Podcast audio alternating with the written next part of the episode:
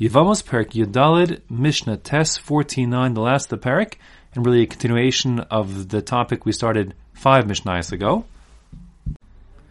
The final case, we'll call that 2C. You have Shtei Achim. Shnei Achim are the two brothers, Reuven and Shimon. Echad Cheresh ve'echad Pikeach. One is a Cheresh, we'll call him Shimon, and one is a Pikeach, we'll call him Reuven. Nesum Nishtech Nachrios. They're married to two unrelated women. Again, Rachel and Leah. Achas Chareshet, one of whom is a Chareshet. That's Leah, who marries Shimon. And the Achas Pikachat, and one of them is a uh, Pikachat. That's Rachel, who's married to Reuven. Which means again, Reuven and Rachel are Pikchim, so they have a Doraisa marriage. Shimon and Leah are both um, Chareshim. They're both uh, deaf mutes, and therefore the marriages are d'Rabbanan nature. So, Meis Cheresh Bal Chareshet, if Shimon the Cheresh is married to Leah the Chareshet, dies. Now Leah the Chareshet falls to Yibam, to Reuven, he's a Pikech and she's a Chareshet. So, Ma Yase Pikech Bal Pikachat, what should Reuven the Pikech, who's married to Rachel the Pikachat, do? So he can't do Chalitza because Leah is a Chareshet.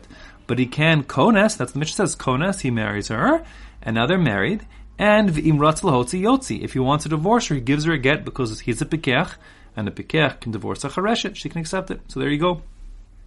On the flip side, the last case to see here, where you have Meis pikech bal pikachat, Reuven the pikech, who's married to Rachel the pikachat, he dies. So now Rachel the pikachat falls to Shimon the cheresh. Again, there's no relationship between Shimon and Rachel, neither with him or his wife. But he's a cheresh, so he cannot do chalitza.